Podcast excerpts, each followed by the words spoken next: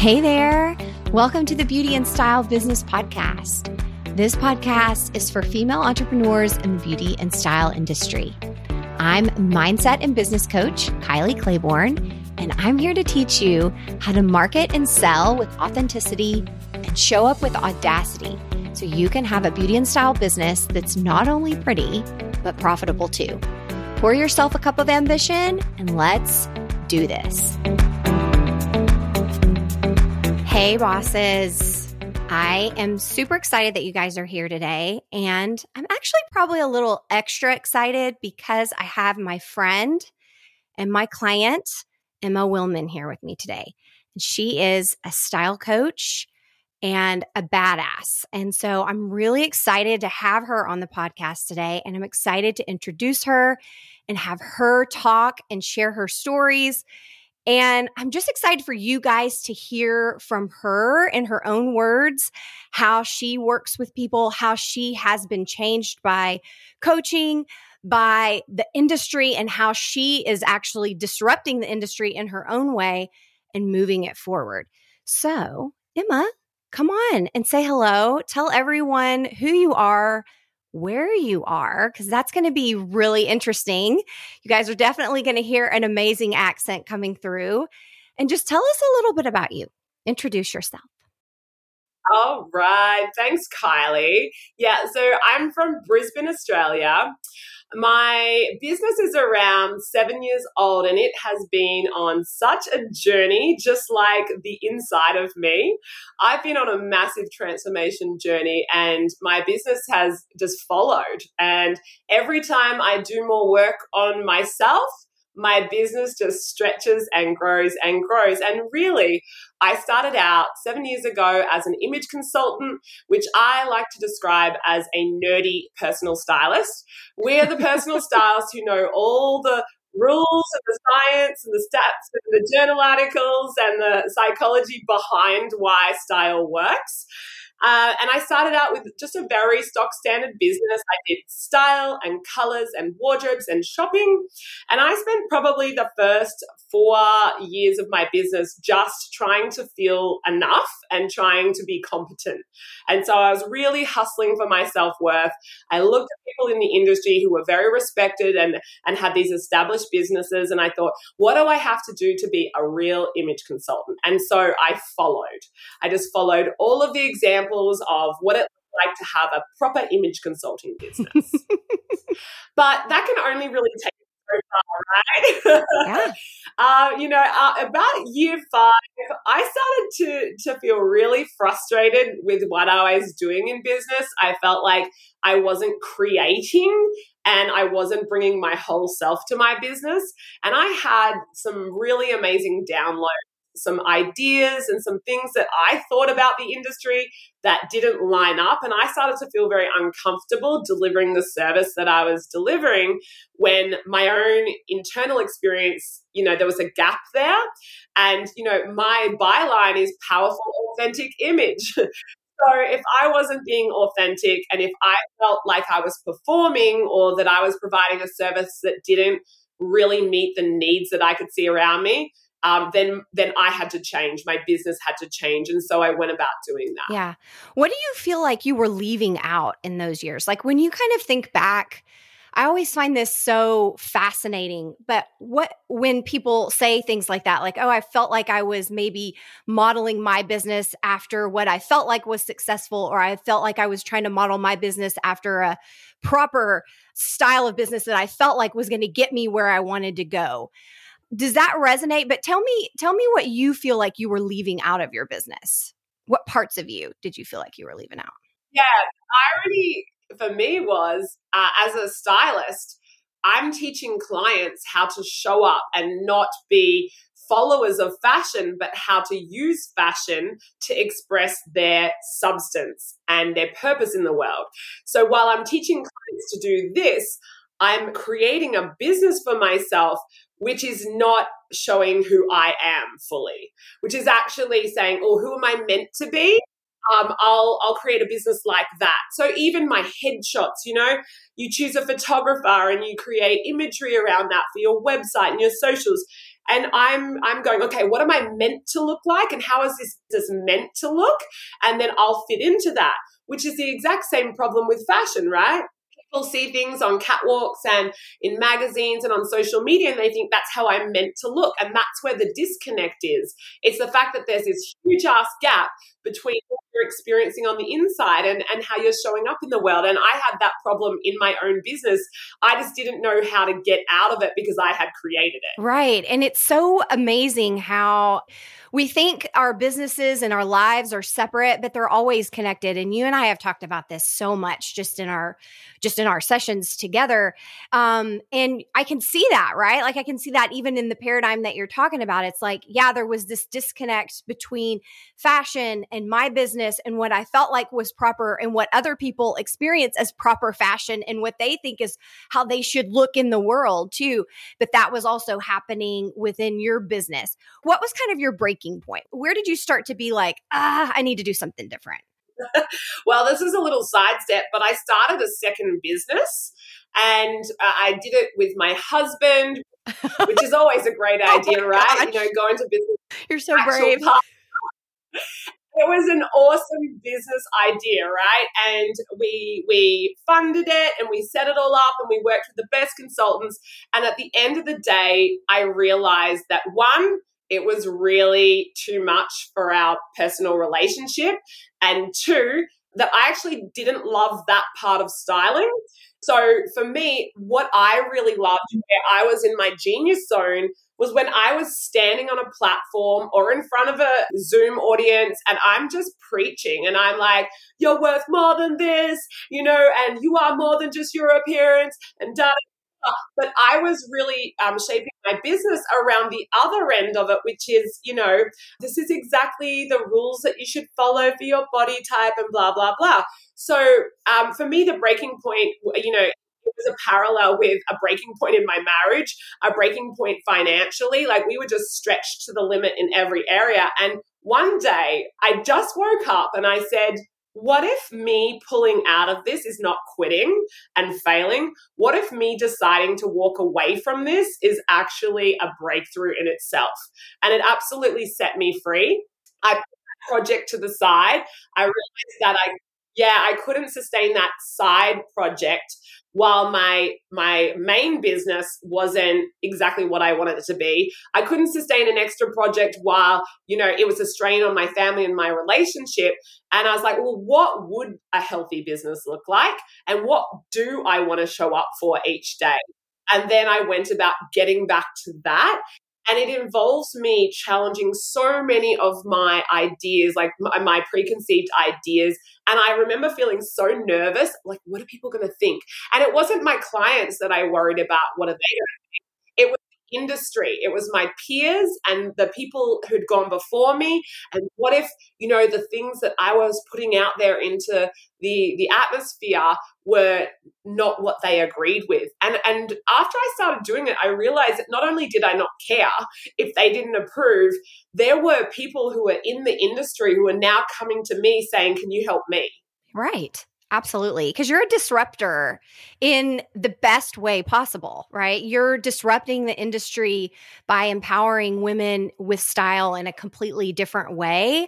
I love the way that you're approaching it with your clients and the way that you're allowing so much more of their unfolding in the process of your business and in the way that you work with with women. Because there's so much more to dressing for and feeling good in your own skin than knowing your body type, right? So tell us a little bit about like how has the process of how you work with women changed from where it was to where it is now?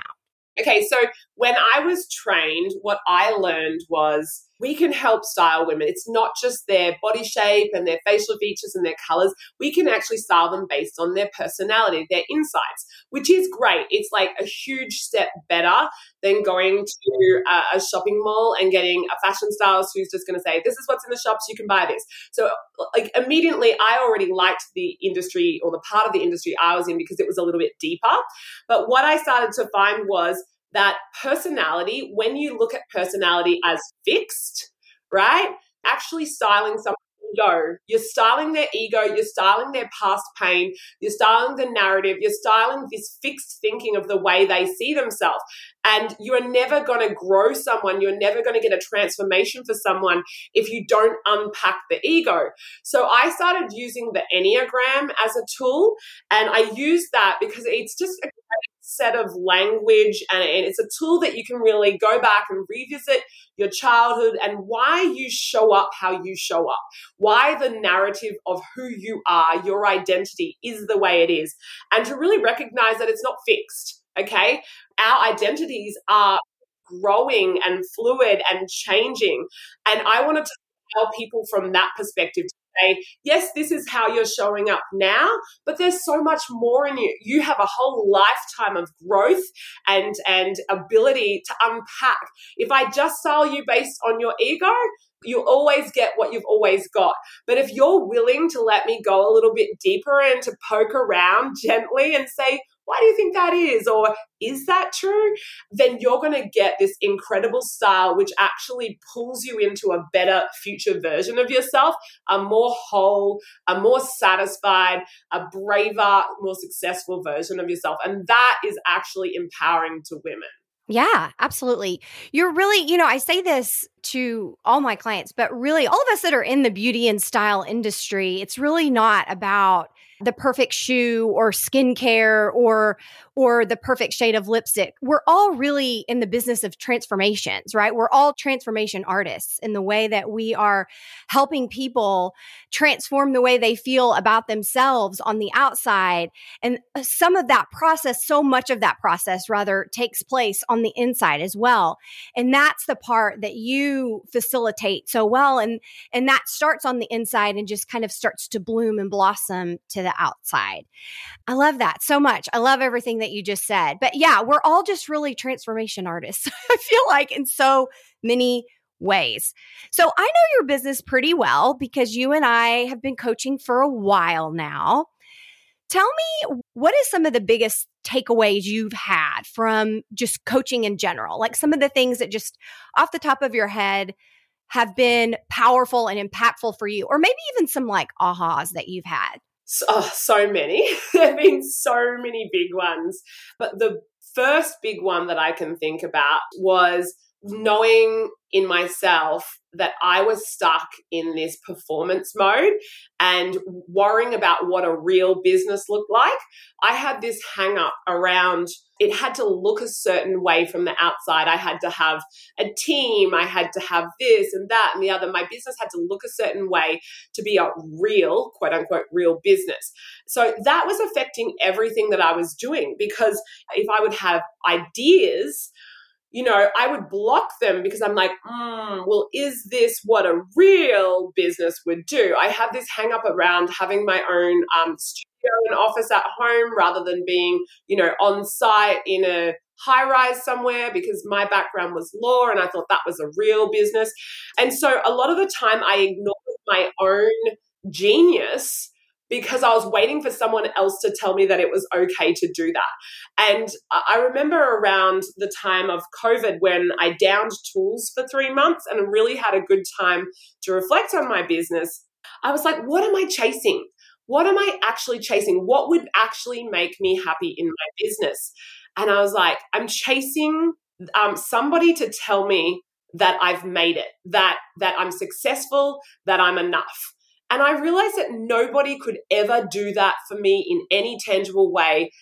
It was only me who could tell me that I was successful and that I was enough. And, and I was the one who had to trust my own ideas and decisions. And my opinion of myself mattered more um, than other people's. Yeah. So that was one huge rock, which I continue to find.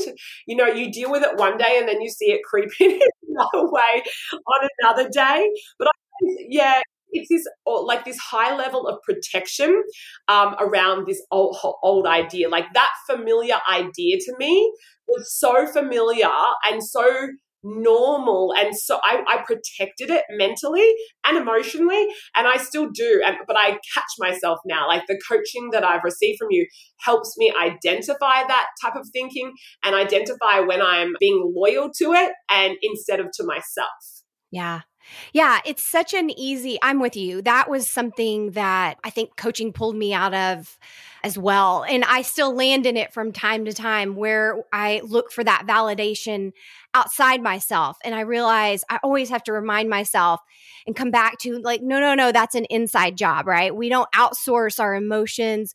We don't outsource our feelings to anyone outside of us. That's an in house job.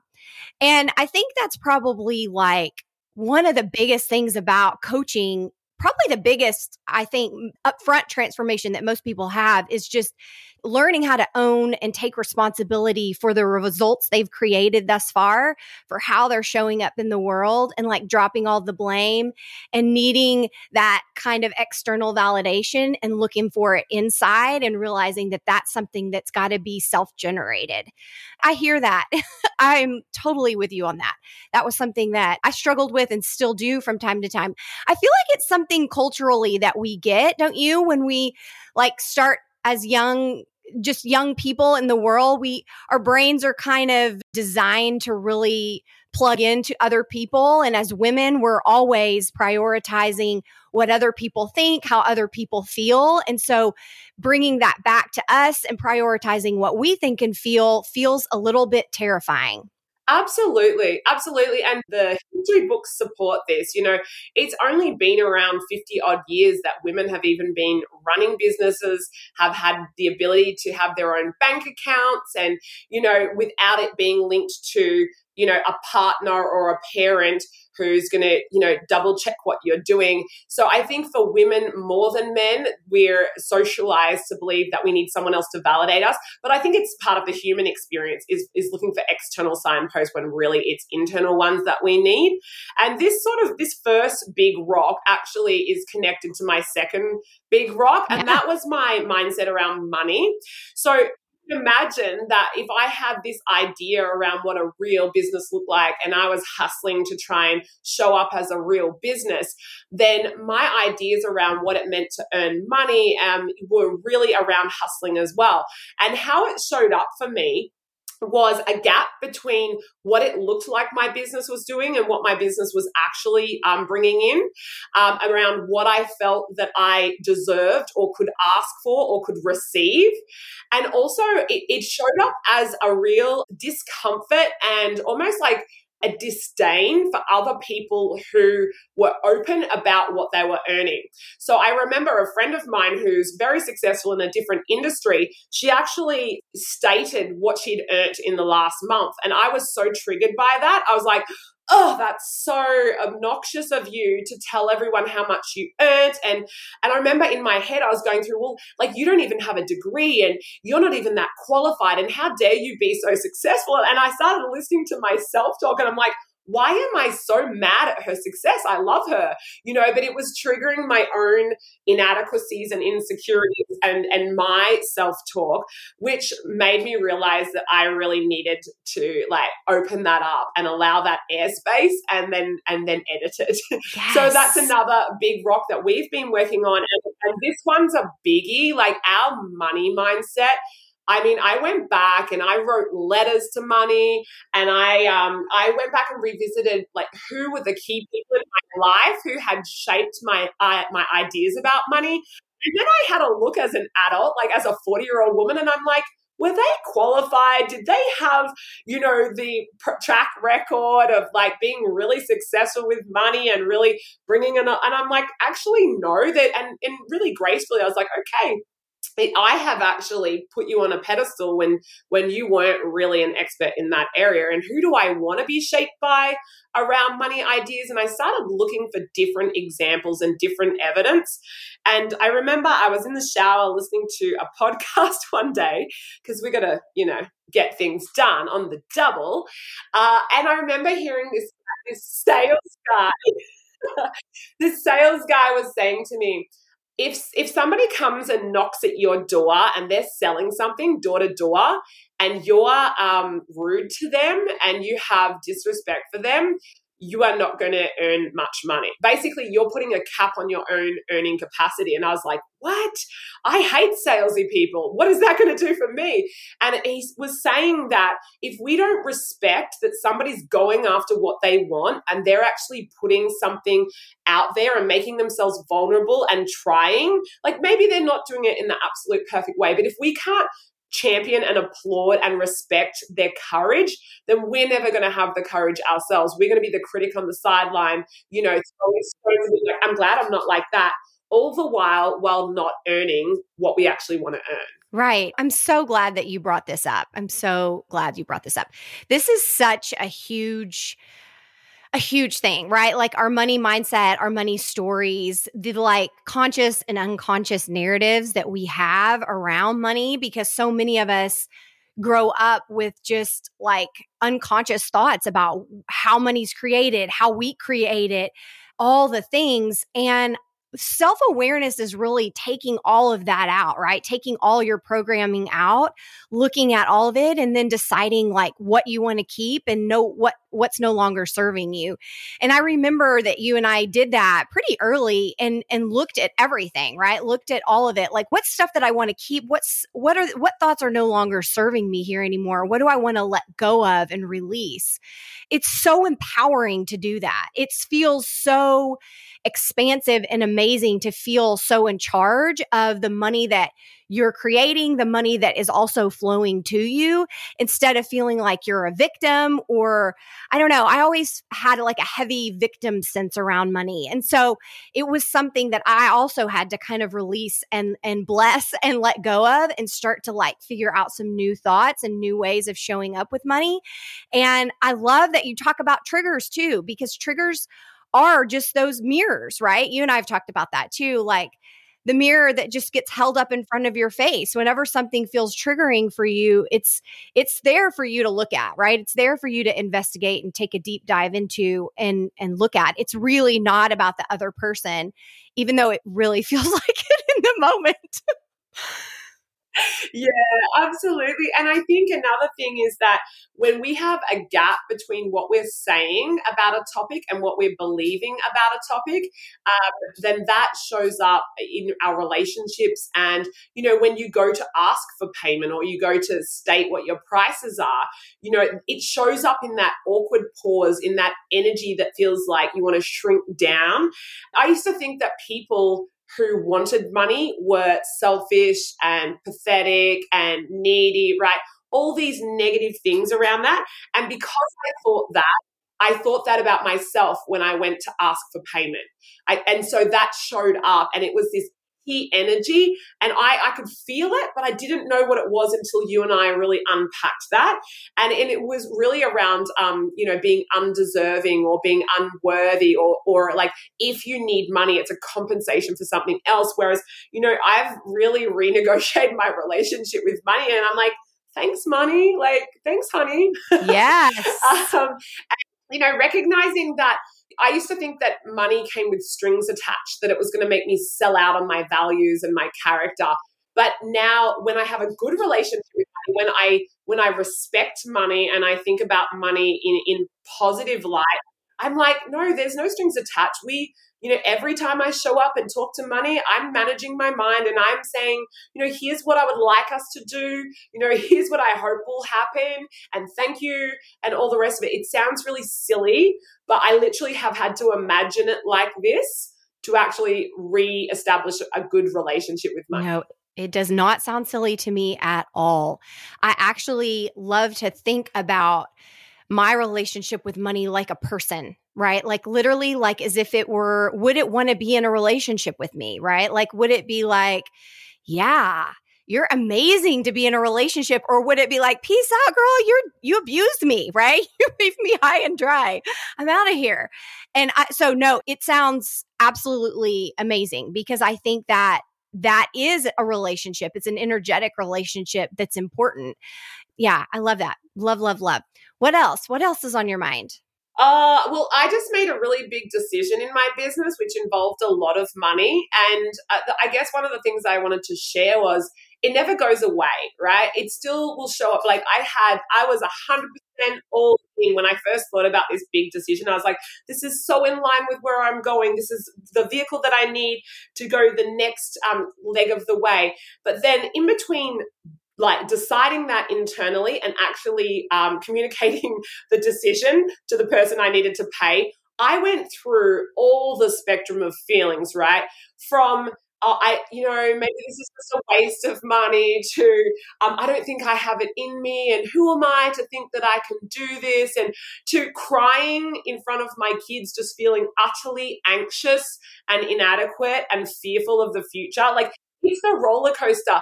But to me, this is where coaching has been so invaluable. And I, I just cannot overstate the value of coaching because every good thing I have inside me, all of the skills, all of the experience, all of the power to change other people's lives all is is there's the doorway and that's mindset you know my self belief is at the doorway of everything that i can deliver for everyone else and and being in a regular habit of managing my mind of being self aware of recognizing the thoughts that i'm thinking allows me to say all right, I can see what's going on here. I'm freaking out. I have an old narrative you know, that I'm trying to break away from. And this feels strange. And yes, I, I'm fearful. And then I can actually manage that and I can say, it's okay for me to be fearful, but is that the best use of my energy? Is, is this going to give me the results um, that I want? Is this in line with the person that I am becoming or that I was? And, and I'm always going to bank on the person I'm becoming. It's the same amount of energy to bank on the person I was stuck back there in Loserville, in self, you know, non self beliefville. It's the same amount of energy that you invest into believing in that old version of yourself as it is into this future version of yourself that you're growing into. So why not back the person that you're becoming? Yeah. Yeah, and it's it's so funny too. I love first of all, obviously, we're both super passionate about coaching because we we believe that it changes lives. We see it change people's lives. We know it changes people's lives. And I always think about I've coached so many women on this, particularly investing in themselves, whether it's investing in yourself in business, in style, no matter what it is, those decisions typically don't feel comfortable. So that's just something I want to throw out there. Those decisions shouldn't be comfortable, right? I think that it's an illusion. I think we we want them to be comfortable, but they just never are because we're putting skin in the game right? When you're just like consuming freebies, you're, you know, even listening podcasts, of course, not this one, but all the other free, all the other free resources out there, you're, you don't have any skin in, in the game, right? There's no risk. There's, there's nothing happening there. But when you say, Hey, no, I'm going to bet on me and I'm going to put skin in this game in the form of money, it's a totally different situation. And I just love, I love thinking about investing in myself as always getting a return. I love thinking about like, I always get what I came for no matter what. Right. And getting really clear. And you and I talked thoroughly about that too. And I, I just love that. I love what you said it's so true. The process of investing in yourself isn't comfortable. and you went through the you went through all of the emotions of what comes along with that. And you probably will again too, right? Like who's to say they're they're they're done and over with you may go through that that cycle again but just knowing that like that's just part of it right? Like that's what happens when you have skin in the game. When you're just consuming freebies and and you know taking all the free stuff you, there's no risk for you there. And so when you're putting your money where your mouth is right it's just different it changes the commitment level that you have as as a person. And truly like i know this is going to sound crazy to so many of you but the money part doesn't matter. It's who you become in the process. It's who you have to become in the process. And so the the dollar amount doesn't even it doesn't matter anymore which i know sounds wild but it's true. You know, I was um, listening to um, Brooke Castillo, I know we both um, love. And she gave an analogy about um, it's not about whether you're going to succeed or fail. You are going to fail, but that's not the point. You're going to fail and you're going to increase your capacity. And she gave the analogy of, you know, being at the gym under a heavy weight. And the idea is not to always be able to lift that bench press. The idea is to be able to push yourself to a point where you can't push it anymore. But in the process of failing and getting to fatigue, you expand your capacity. So I, I when I was making that decision, I was thinking about this and I'm like, there's there's no way I can fail. I can only fail if I don't learn from what I'm going through and if I stop managing my own mind. Yes. As long as I know and believe and show up for the process of deepening my capacity and growing as a person, I cannot lose in this equation. Yeah, I know. And we always think of those decisions as what we're giving up. We always, I, I see women go into directly like what they're giving up time, money, whatever. We forget everything that we're gaining. We just, I don't know, it's just something our brains do, but we don't focus on what we're gaining. We just focus on everything that we're giving up in that moment right? Tell me or tell everybody where you were, like what you were making when we started, and then talk about what you're making now. Can you give us just a little like insight into your growth and your journey, like numbers wise, and the growth of your business? Absolutely. Yeah. And this was something I never would have been comfortable talking about. And I really was very quiet about because I, I just was, it was an issue. Uh, so, as I said, I've been in my business for uh, I'm going on my eighth year now, and I I have four kids. So I've had um, two of them while I've been in business. So my business has gone from a hobby to part time. Oh, we forgot to we forgot to talk about them. yeah, the four those little accessories. Yes. Yeah. so I have my business has been through all these different iterations of my capacity and my time that I could actually be in my business. Uh, but for example, last year I put in my tax return and I think my uh, takeaway was something like $17,000.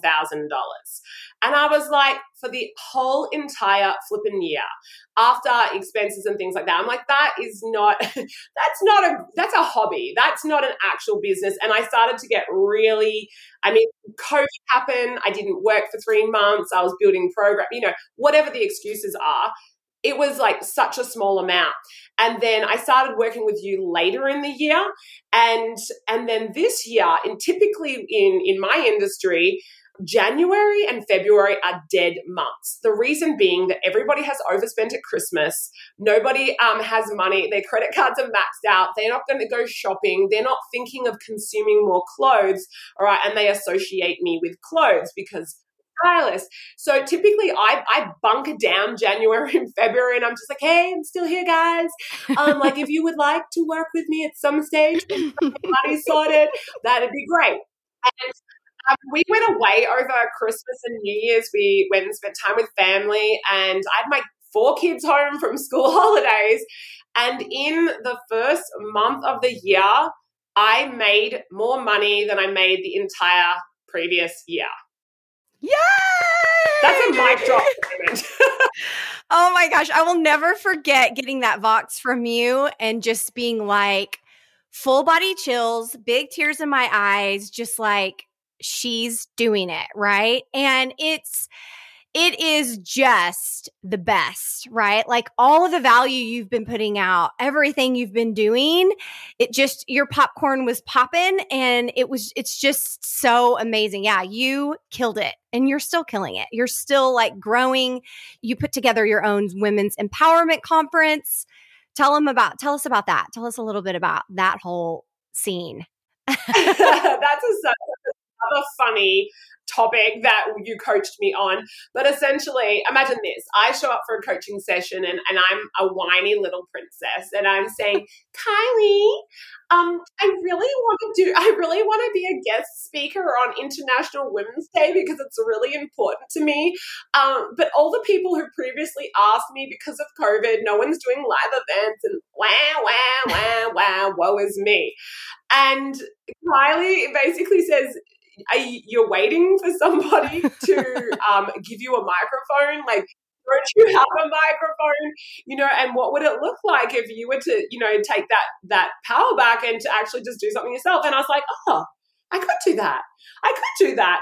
And, you know, just flipping it from no one has validated me and chosen me to I'm going to go out and not just choose myself, but I'm going to choose seven other women that I see showing up and empowering women. And I'm going to just amplify their voices and I'm going to mirror back to them the amazing work that they're already doing. And we had over 80 women show up for our event. It was a virtual event and we had seven guest speakers and every single one of those guest speakers they were a changed person from when i first reached out to them and said hey would you like to be involved?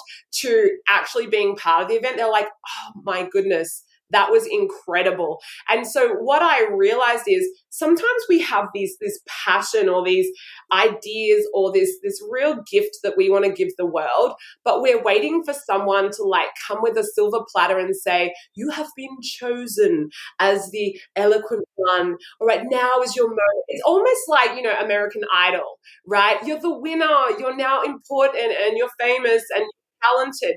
But the thing is, I actually knew I was talented. I actually knew that I empowered women well before that Empowering Women's event. I just had to remind myself that I'm already doing it. This is who I am. This is an extension of myself. And so if somebody else agrees with that and comes up and says, Emma, I love the work that you're doing empowering women, well, that's just agreeing with what I already know about myself. But if I'm waiting for someone to tell me that I am empowering women, you know, by choosing me to be a guest speaker on a day, I'm really disempowering myself.